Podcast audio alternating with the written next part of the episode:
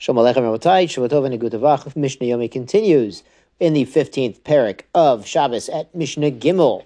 Mekhoplin et hakelim. You can fold up your clothing. Afilu arba v'chamish bamim. Even four or five times. Apparently they would fold their clothing quite small to, uh, we're going to see. As the uh, Bartenura explains that apparently it makes it look nicer, fresher, like to have the right creases or to have it flattened out. Um, and so the, the Bartenura actually explains the stipulations that the Gemara gives on this halacha, that it's only when you're going to wear the same piece of clothing again, bo bayom, on Shabbos itself. And it's only with one person, not with two people doing it, because that is Nire Kimetoknin. It looks like they are fixing it up, making it, you know, nicely pressed and folded and creased or whatever it is to look nice. Um, and they also said with one person, it's only allowed with new clothing uh, that is stiffer. Uh, it's more stiff when it's fresh and new. It hasn't been worn and softened up yet. And it, so it doesn't uh, doesn't wrinkle very quickly. It's still new, but with old clothing, no, because folding it up is going to make it nice. And, and then Bartenura adds from the Gemara that it's only with white clothing, not colored clothing, because this folding process is going to make them uh, really nice, be like metakin them.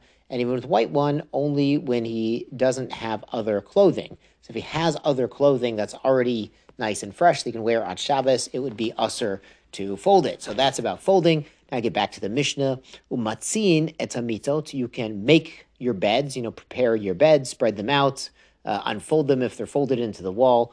Melele Shabbat the Shabbat.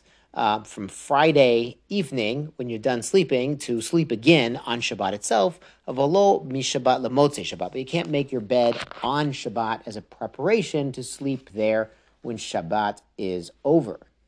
Rabbi Yishmael omer mekhoplin et hakelim umatzin etamitot miyom kippurim l'Shabbat. He says that if it's Yom Kippur and it's erev Shabbos, so Yom Kippur is on a Friday, then you could fold up your garments that you're going to use on Shabbat and make your beds for Shabbat on Yom Kippur, erev Shabbos.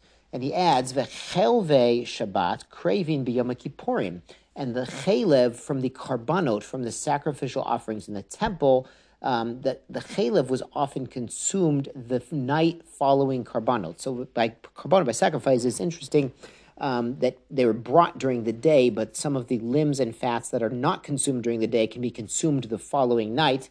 So what Rabbi Yishmael is saying is that um, when Yom Kippur follows Shabbat, then the chaylev of the sacrificial offerings brought on Shabbat could be consumed on Yom Kippur. And the Bartenura explains, uh, because Shabbat has a more severe punishment Uh, than Yom Kippur does. Rabbi, so back to the Mishnah, uh, Rabbi Akiva Omer, he says, Lo shel Shabbat craving b'yom kippurim, v'lo shel yom kippurim craving b'Shabbat. He says you can't offer up the limbs or the fats from the karbanot of Yom Kippur on Shabbat, or vice versa, because they have an equal issur, even though the punishment's different. Rabbi Akiva says the, the issur is equal, so you can't say one is doche another, or there's an allowance to prepare from one to the other. And the halacha is like Rabbi Akiva, according to the Bartenura. Great. On to chapter sixteen. Kol kitfei kodesh, matzili notan mipnei adeleka. Any holy writings, you may rescue them from a fire. The Mishnah will explain soon to where you're rescuing them. Ben she'koren behen, Ben she'en koren behen. But first we're going to keep explaining which writings we're saving. So whether we read from them or we don't read from them. So Bartenura explains, even, you know, in, in any Tanakh, as we're going to find out, even though they're written in any language, ta'unin Geniza, they do need Geniza. So even if they're not written in Ktav Ashurit, and they're like a Sefer Torah is, they still need Geniza if they are Kitvei Kodesh. And consult your local halachic authority for the issue of shemos. Sometimes the kids bring home coloring sheets, erev Shabbos, from school, and there's psukim on the bottom of those coloring sheets. So even though the kids are coloring it, there could be a pasuk on the bottom, so it might be shemus, it might need geniza, so it's consult your local authorities. Mishnah continues, mipnei ma ein koren behen, and why do you not read in these certain books that we don't read in? Mipnei bitul Beit Midrash, because it will be um, it will neg- it will cause neglect of the lecture in the study hall. So Bartenura explains from the Gemara that when someone starts reading Nevi'im and Kesuvim, Ketuvim has some pretty exciting stories, and a person get carried away and they just sit there reading his Tanakh all day. Halavai, we should we should do that for using our time. But on Shabbat, they had everyone come to the Beit Midrash for the drasha, for the daf yomi, or the, the rabbi's drasha, or the, you know shiurim and halacha and things like this. So if somebody is at home reading his Ketuvim, he can get carried away and he's going to miss the drasha, and we do not want people missing the drasha. And Chazal say in other places that it was common for people who were working, they were working so much during the week that they barely had any time to learn except for on Shabbat. So it's a bit, very important for them to learn. For us too, we have more time to learn on Shabbat. Very important not to neglect the Beit Medrash even on Shabbat.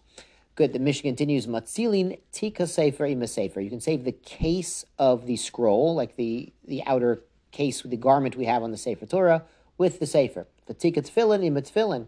And the bag for the tefillin with tefillin, afal pi sheyesh b'tochen ma'ut, even though someone might have some coins in his tefillin case, you know, for tzedakah, because he brings the tefillin to Beis Knesses, gives tzedakah there. Good. L'heichan metzilin tan, and to where can you save these things? L'mavui, into the alley, she'ena mefulosh, that is not an open alley.